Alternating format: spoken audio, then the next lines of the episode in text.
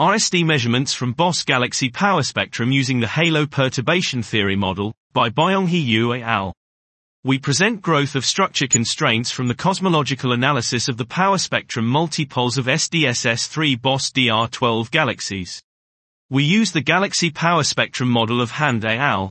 2017, which decomposes the galaxies into halo mass bins, each of which is modeled separately using the relations between halo biases and halo mass.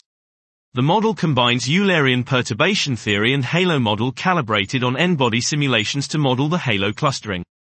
In this work, we also generate the covariance matrix by combining the analytic disconnected part with the empirical connected part.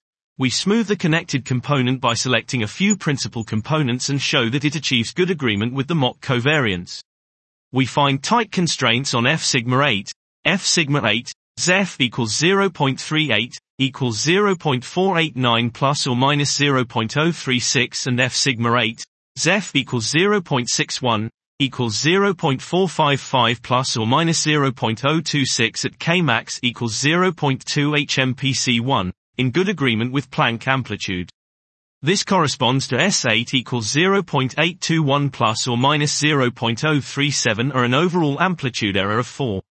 This was RSD measurements from BOSS Galaxy power spectrum using the halo perturbation theory model by Byeonghee Yu et al.